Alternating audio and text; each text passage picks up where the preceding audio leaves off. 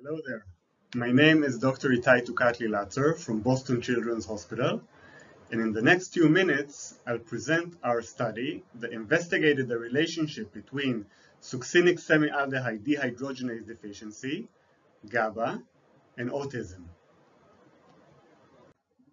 To briefly introduce SSADH deficiency, it is a rare inherited metabolic disorder of GABA catabolism which results in the unique phenomenon of accumulation of hyperphysiologic concentrations of GABA and other GABA-related neurotransmitters.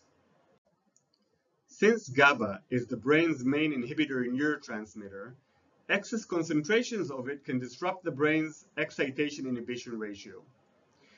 Now, it's far more complex than the simplified increased or decreased excitation-inhibition ratio, because what we see in SSADH deficiency is that over time, GABA levels decline, and this is probably due to the downregulation of the GABA receptors in these patients. Now, how is all of this connected to autism? So one of the leading theories about the neurobiological etiology of autism says that it may be caused by disruption of the GABAergic system and the brain's excitation inhibition ratio.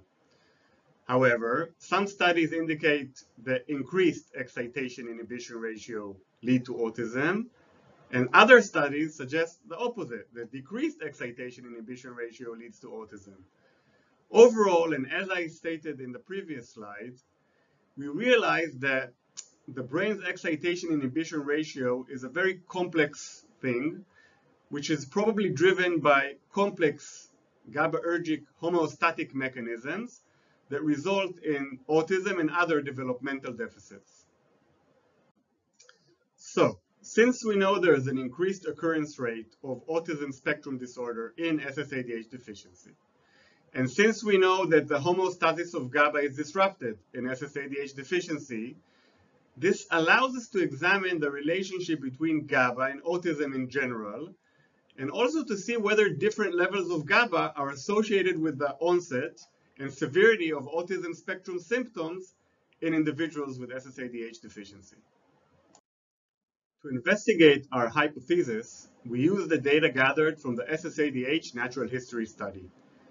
This study has been ongoing in the last five years, and its main clinical site is Boston Children's Hospital, where I'm from.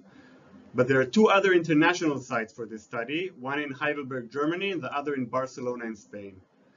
Patients enrolled in this study arrive once every two years for a very comprehensive evaluation that includes neurological, neuropsychological, biochemical, neurophysiological, and neuroimaging assessments.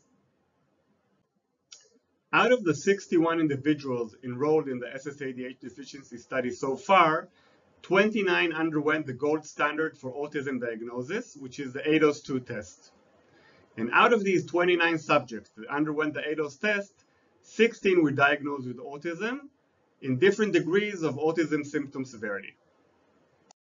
So what were our main findings? We saw that in subjects with SSADH deficiency, the severity of autism significantly increases with age, but is inversely correlated to various inhibitory biomarkers such as GABA, GHB, and the resting motor threshold measured by transcranial magnetic stimulation.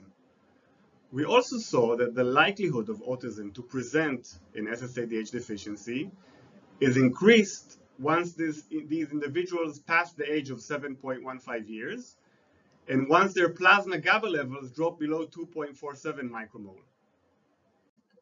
This figure shows the results that I just described.